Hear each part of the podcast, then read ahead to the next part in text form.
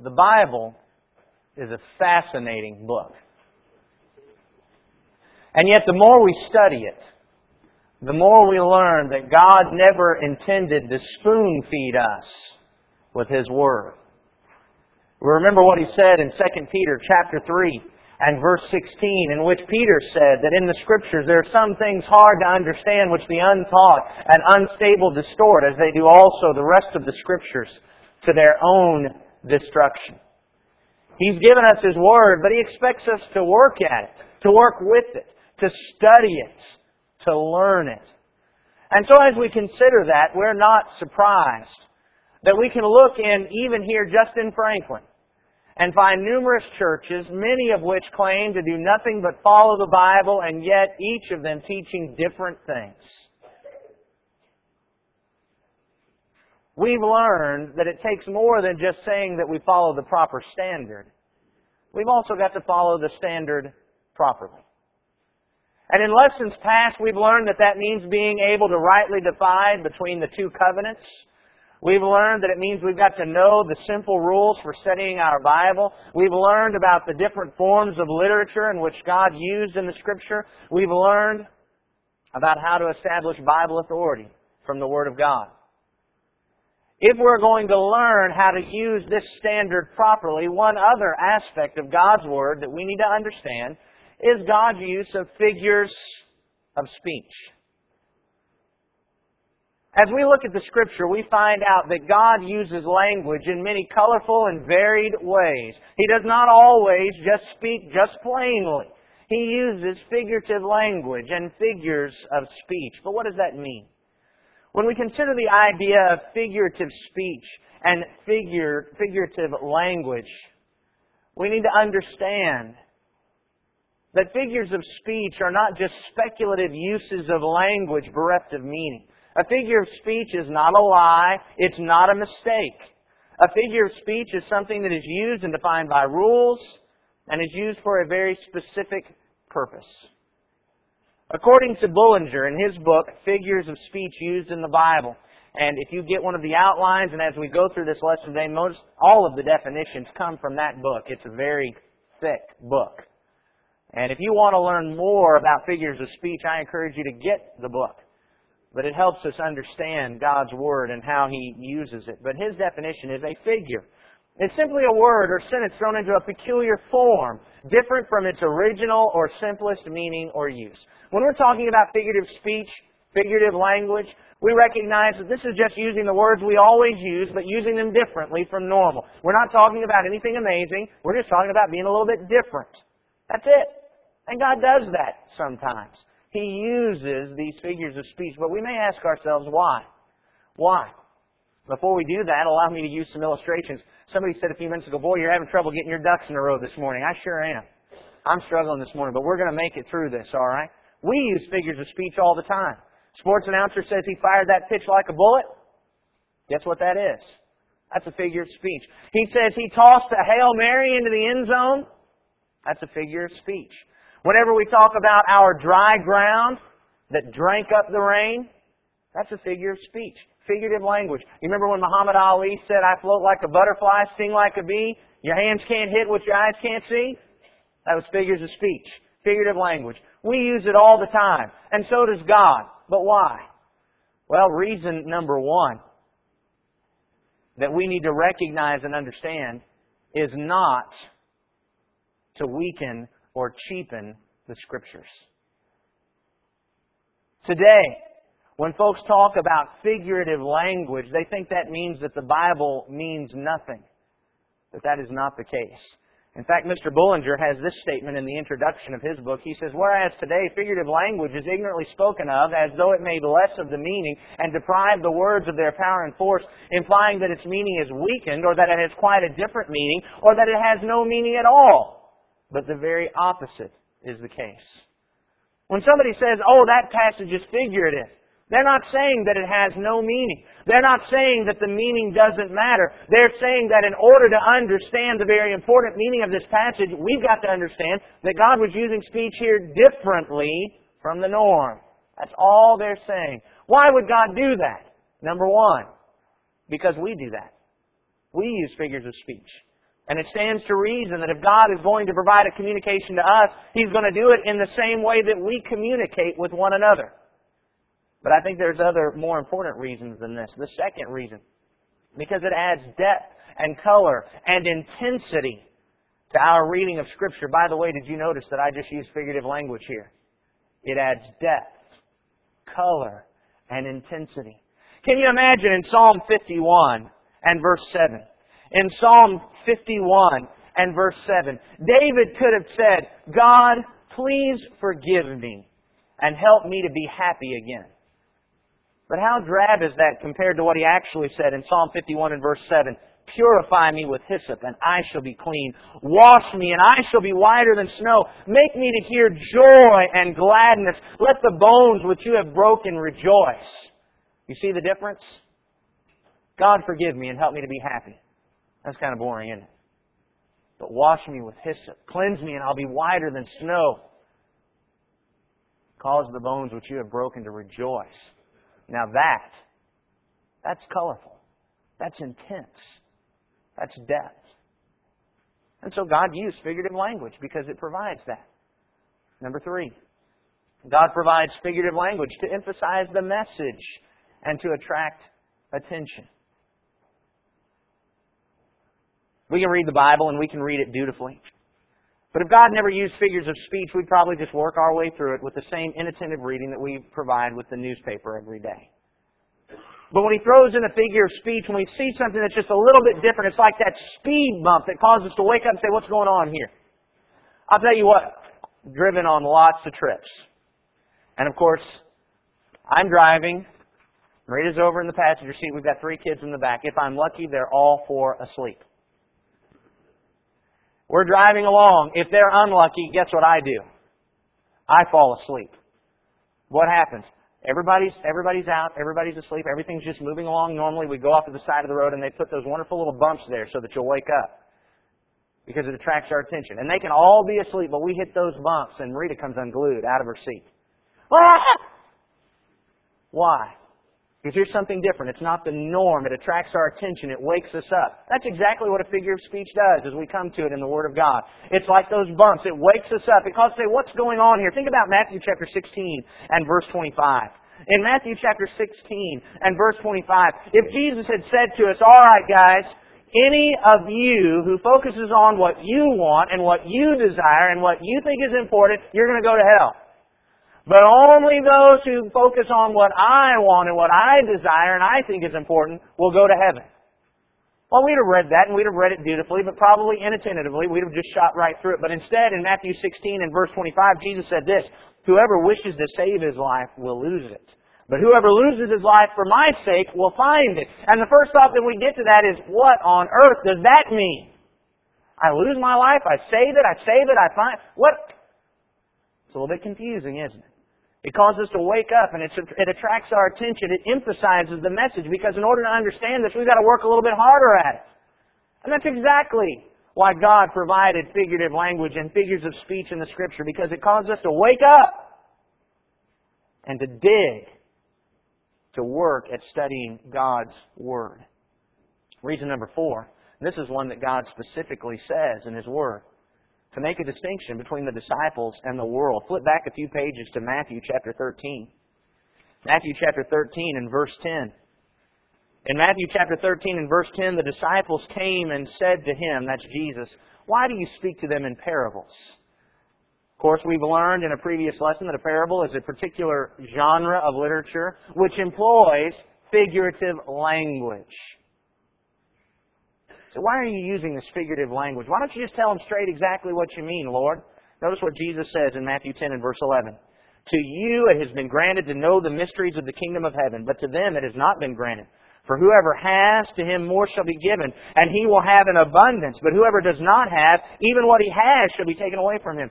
Therefore I speak to them in parables, because while seeing, they do not see, and while hearing, they do not hear, nor do they understand. In their case, the prophecy of Isaiah is being fulfilled, which says, you'll keep on hearing, but will not understand. You'll keep on seeing, but will not perceive. For the heart of this people has become dull. With their ears they scarcely hear, and they've closed their eyes.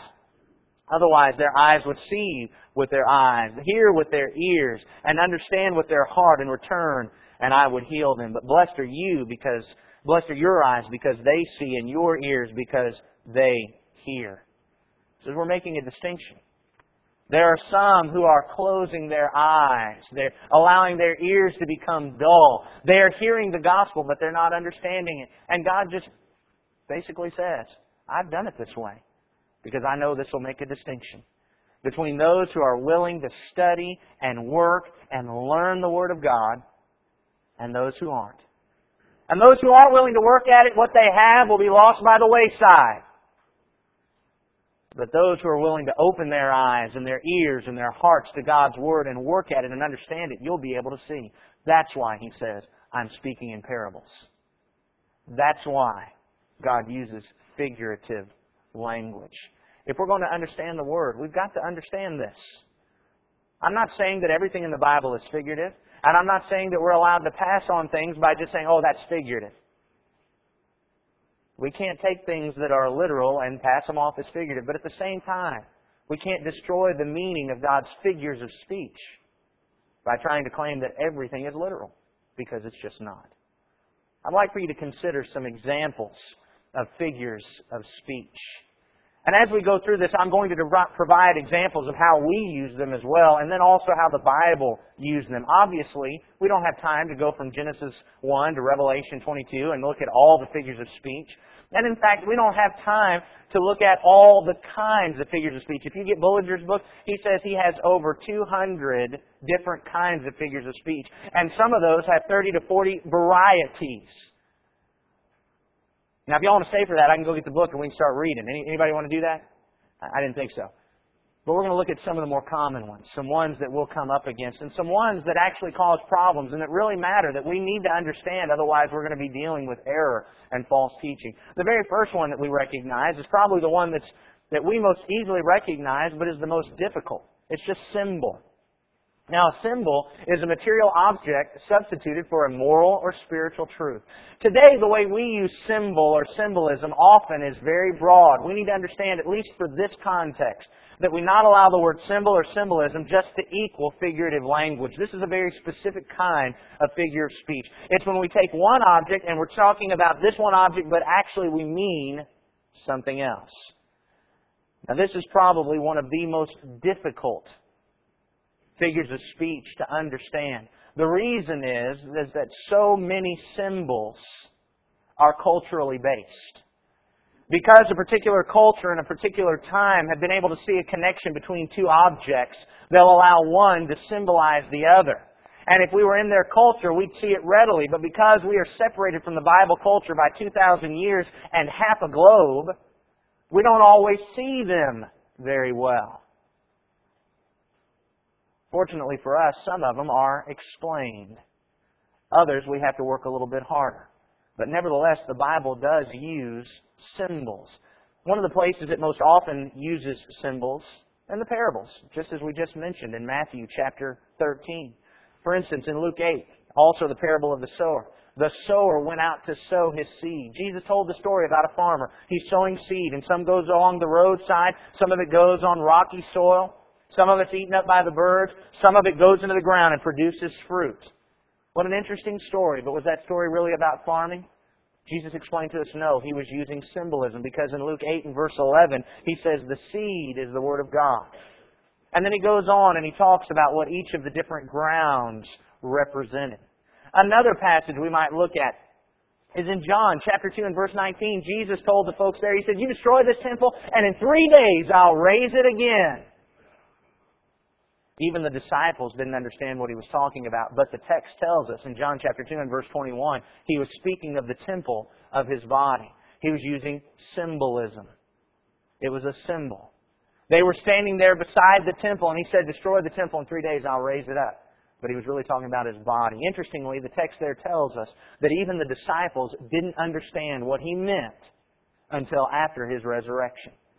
And so we recognize that symbols are sometimes difficult. We have to work at them. But God uses them, and we need to work to understand them. Secondly, probably ones that we're most commonly familiar with because we learn them in school, metaphor and simile. A metaphor is a declaration that one thing is another. A simile is a declaration that one thing resembles another. When you were in your elementary grammar classes, you were informed that what these figures of speech do is they relate two separate objects. But simile, the difference between a metaphor, simile always uses like or as. We use these all the time. For instance, as a metaphor, we might say, watch out for that guy, he's a real snake. Now, is he really a snake? No, of course not. But we're saying he's slippery and slimy. You've got to be careful with him. We even tried to intensify the figure because we said he's a real snake. But we didn't mean real and we didn't mean snake. We were just talking about the kind of person he is. Similarly, remember when Muhammad Ali said, I float like a butterfly, I sting like a bee? That's simile. We use these things all the time. In the Scripture, we find metaphors used. In Matthew chapter five, verses thirteen through fifteen, when Jesus said, you are the salt of the earth, and he goes on to describe them, and he says, you are the light of the world. These are metaphors. He's not saying that we're literally salt. He's not saying that we're literally light and we're supposed to be shining and incandescent. He's describing what he expects from us using a metaphor. In Luke chapter thirteen and verse thirty-two, the Pharisees came to him and said something about Herod, and Jesus said, you go tell that fox. And then explain what he wanted them to go tell him. That's a metaphor. He's not saying that Herod is really a fox, but he's describing the kind of person Herod is by using a figure of speech. A metaphor. Simile. A declaration that something resembles another used in Scripture. In Psalm one and verse three, as it talks about the righteous man who doesn't sit in the seat of the ungodly or walk in the way of the scornful, he says that he will be like a tree firmly planted by the streams of water. In Matthew chapter ten and verse sixteen, Jesus said, behold, I send you out as sheep in the midst of wolves. So be shrewd as serpents and innocent as doves. That's a figure of speech. We're not going to be able to become doves. We're not going to be able to become serpents. We're not going to really be sheep, but we are to be like them. It's a simile. Now, some folks, when we start talking about this, say, this is really confusing. Why on earth are we wasting our time talking about these things? I'll tell you why. Because in some passages, we find this really matters. Because some folks misunderstand things, and the reason they misunderstand is because they don't understand figures of speech. For instance, in Matthew chapter twenty-six, verses twenty-six through twenty-eight, while they were eating, Jesus took some bread and said, take, eat, this is my body. And he did, and He had taken a cup and given thanks. He gave it to them, saying, drink from it, all of you, for this is my blood. Very common false doctrine in our world today that says that this Lord's Supper that we just took, that bread was really His flesh, and that fruit of the vine was really His blood. And they'll go to this one, and you know what they'll say? Why, it says it. Yes, but Jesus also said, we are the light of the world, and we are salt. What is it? It's a metaphor. It's a figure of speech. The Bible tells us God is our rock. Is He really a hunk of granite up in the sky? Absolutely not. It's a metaphor. When He said, this is my body, this is my blood, it was a figure of speech, a metaphor. He's telling us that that's what we're supposed to be remembering. That's what it represents when we participate in the Lord's Supper. This is important that we understand this. Otherwise, we'll misunderstand the Scripture. Another example, hyperbole. Hyperbole is when more is said than is literally meant. If you don't like to remember the fancy words for these, you could just call this one exaggeration. It's stating the case greater than it actually is in order to drive home a point, in order to attract our attention and realize how important this is. It's exaggerated. More than is meant is said. For instance, when Muhammad Ali said, your hands can't hit what your eyes can't see. Could the boxer not really see him? Of course he could see him. What he was trying to point out was, though, I move so fast, you can't see me. And so you ain't going to hit me. It's a figure of speech. We use these kind of things all the time. The Bible uses it as well. We can look in the Scripture we find in Luke chapter fourteen and verse twenty-six. Jesus said, if anyone comes to me and does not hate his father and mother, his brother and sister, yea, his own life also, he cannot be my disciple. Did Jesus really mean we're supposed to hate these people? Why, we know that conflicts with all that the Scripture talks about. What's going on here? It's a figure of speech. It's an exaggeration in order to drive home a point. In Matthew chapter five and verse twenty-nine, he says, if your right eye makes you stumble, tear it out and throw it from you.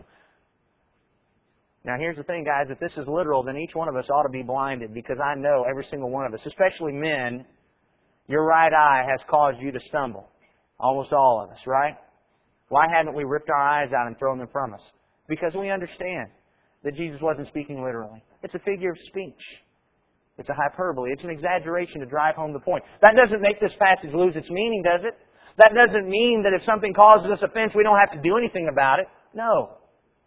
It drives it home, though, how very important it is for us to make sure we don't allow anything to cause us to stumble.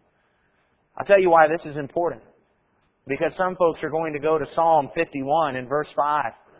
And they're going to say, I was brought forth in iniquity, and in sin my mother conceived me. And they're going to say, see, original sin. We're born this way. We're just absolutely born sinners. But you read that psalm, and what you'll find is that throughout that entire psalm, David is using figurative language. That's the same psalm we went to a few minutes ago where he said, wash me with hyssop, cleanse me and I'll be whiter than snow.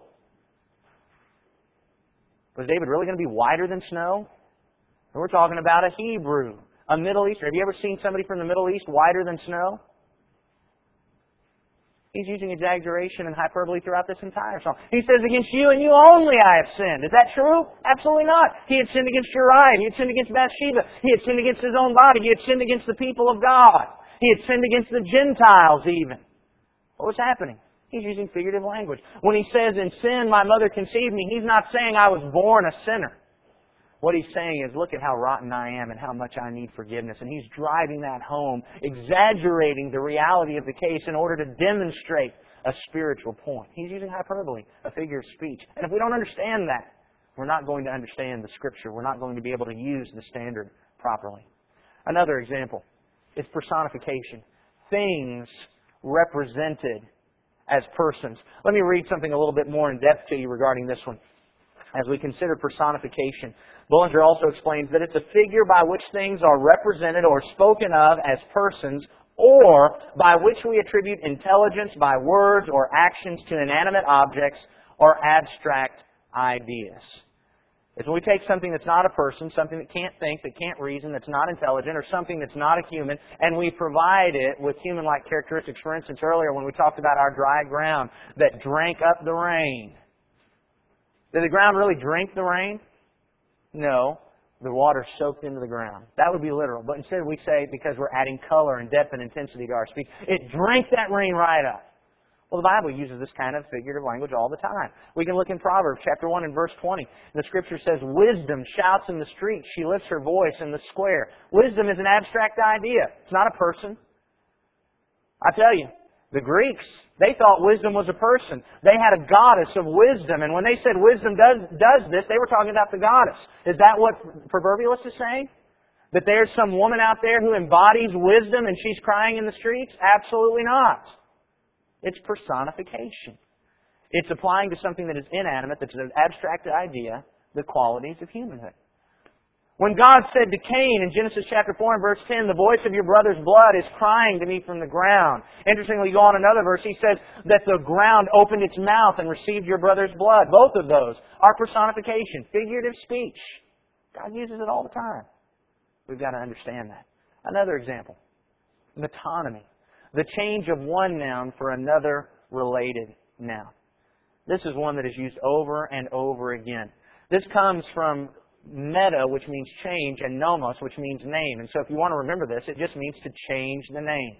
It's a form of symbolism where one thing is mentioned, but it's actually referring to another. Now, this sounds confusing. We say to ourselves, how on earth am I supposed to figure this out? And you realize we use it all the time. You ever heard anybody say the pen is mightier than the sword?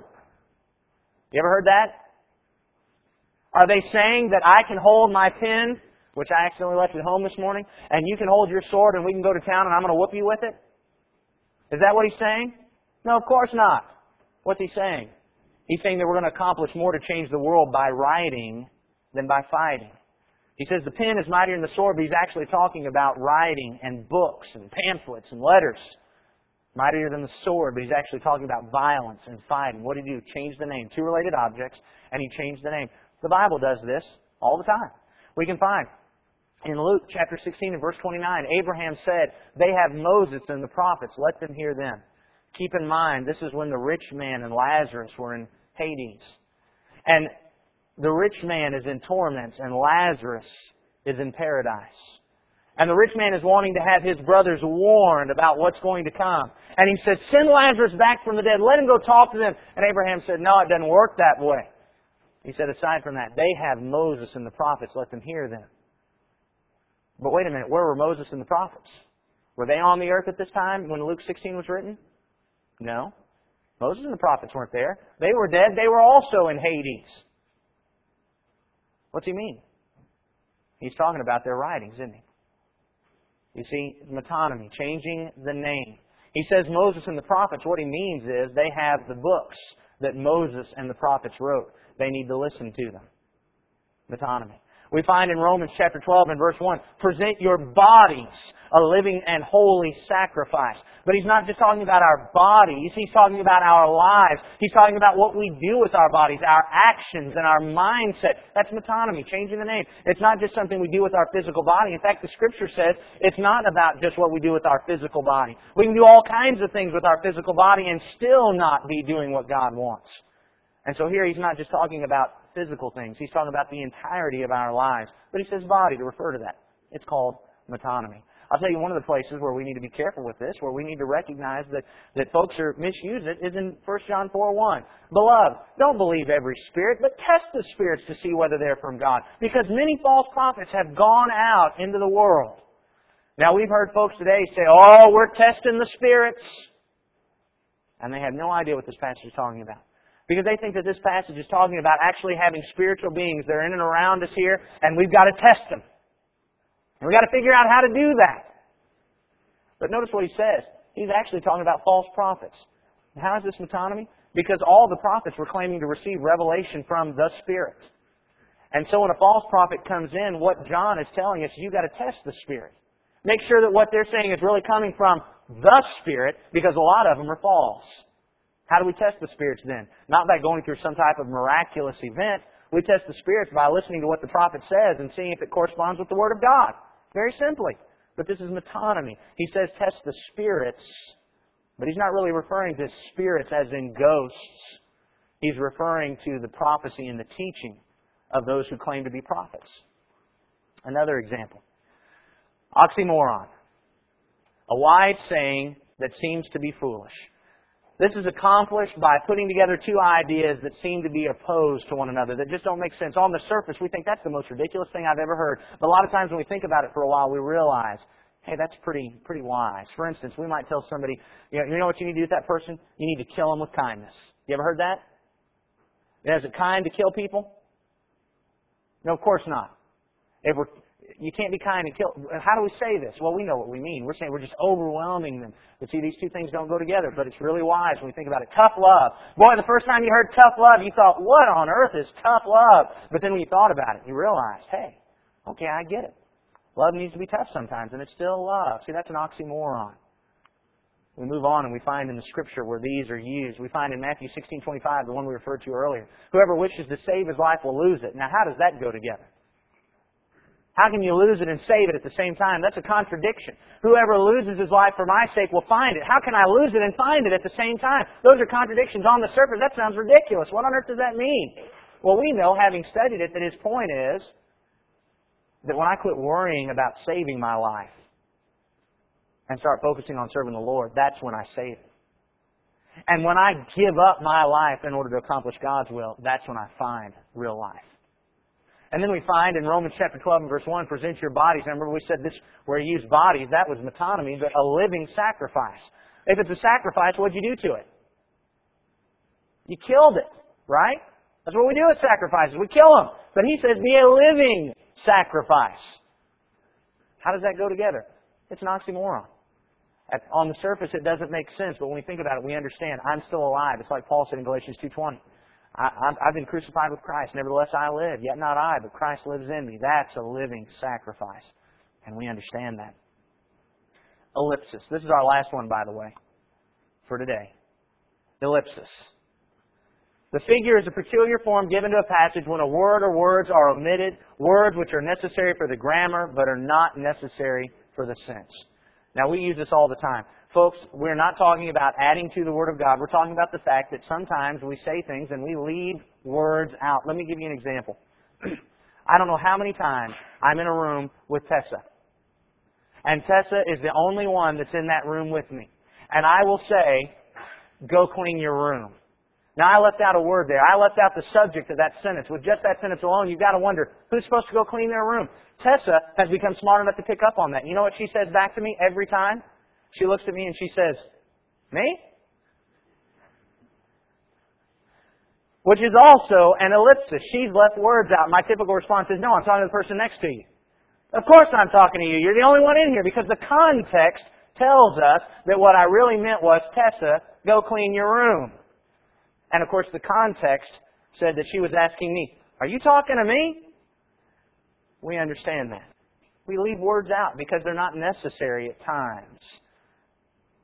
But sometimes we go back to the Scripture. This causes us a little trouble. This happens a lot. There's all kinds of variations on this, but let's look at a couple of the most important. In Matthew six, nineteen through twenty, don't store up for yourselves treasures on earth, but store up for yourselves treasures in heaven. And in Matthew ten and verse thirty-four, I didn't come to bring peace, but a sword. Now this is confusing. In Matthew six, nineteen through twenty, is he telling us that we're not allowed to have anything in a bank account? Is he telling us that we're not allowed to own anything, not even the clothes on our back? No, he's not. In Matthew chapter ten and verse thirty-four, is Jesus saying, I didn't come to bring peace at all. I came just to bring violence. No, he's not. What's happening here? He's left some words out that are understood by the context of the Scripture. What he was actually saying in Matthew chapter six and verse nineteen through twenty is, don't merely store up for yourselves treasures on earth, but primarily store up for yourselves treasure in heaven. We're not adding to the Word of God, brethren, when we say this. We're just demonstrating this is a figure of speech that God used. We use it all the time. God used it. And this is what he meant. He's saying don't focus on earthly treasures. He's not saying we can't have any at all. He's saying that's not the important thing. Primarily, you need to focus on treasures in heaven. And he's saying I didn't come to bring peace only. We know he came to bring peace. In fact, in our Bible class, we read several prophets that talked about him bringing peace. But he said, I also came to bring a sword. In other words, we need to recognize that it's not always going to be peace. There's going to be some fighting. There's going to be some arguing. There's going to be people that don't like it. And there's going to be trouble that comes from the gospel. I'll show you a place where this really is important that we understand this. First Corinthians chapter one and verse seventeen. Paul said, Christ did not send me to baptize. Now there's lots of folks that will go to this passage and say, see, baptism isn't necessary for salvation because God didn't send Paul to baptize, but to preach the gospel, not in cleverness of speech so that the cross of Christ would not be void. But here's the thing, if Paul wasn't supposed to baptize, if that's really what he means here, that I'm not, it's not about baptism, then why? Why in chapter one, verses fourteen through sixteen, did he baptize folks? In First Corinthians chapter one and verse fourteen, he says, I thank God that I baptized none of you except Crispus and Gaius, so that no one would say you were baptized in my name. Now I did baptize also the household of Stephanus. Beyond that, I don't know whether I baptized any other. He did do some baptizing. He was supposed to be doing some baptizing. What's his point here then? Why would he do something that God didn't send him to do? Because his point is not that he wasn't supposed to baptize. His point is, is that God had an emphasis for him. He said, Christ didn't send me merely to baptize, but primarily to preach the gospel. And my job is preaching the gospel. It didn't matter who baptized the folks. Paul could let anybody baptize them, but if he sat back and didn't do any teaching, now he'd have a problem. He didn't have to baptize anybody at any time. Somebody had to. But he's saying it doesn't have to be me. But see, it's an ellipsis. He's left out words that are understood by the context. And we need to recognize and understand that. Well, brethren, here we are again at an end of another one of these sermons that I know is not just one of those, wow, exciting, grab you by the edge of your seats, and man, we just can't wait to hear more. By the time we got to ellipsis, you were probably thinking to yourself, how many more of these are we going to be looking at? I know. But brethren, we've got to understand these things. Otherwise, we're not going to understand the Word of God. We have to recognize how God uses language. Otherwise, we're never going to understand this book. Once again, allow me to repeat. I'm not saying that everything in the Bible is figurative. I'm not saying that at all. We speak literally. God spoke to us literally. But we've got to learn to distinguish how God is speaking. And we're not allowed to bypass the things that are literal by just saying, oh, that's figurative. But at the same time, we can't miss the meaning of the figures of speech God uses by saying, oh, God always speaks literally. We just can't do that. We've got to get in, we've got to dig, we've got to study. And there's only one way to accomplish this. I don't believe that there's any sermon that I could preach that by the time we're done, you'll be able to say, all right, I've got it down. I know exactly how to determine what's literal and what's a figure of speech. I don't think I can do it. The only way you can learn that is by getting into it and studying it and reading it and putting it all within the Bible context. That's what you have to do.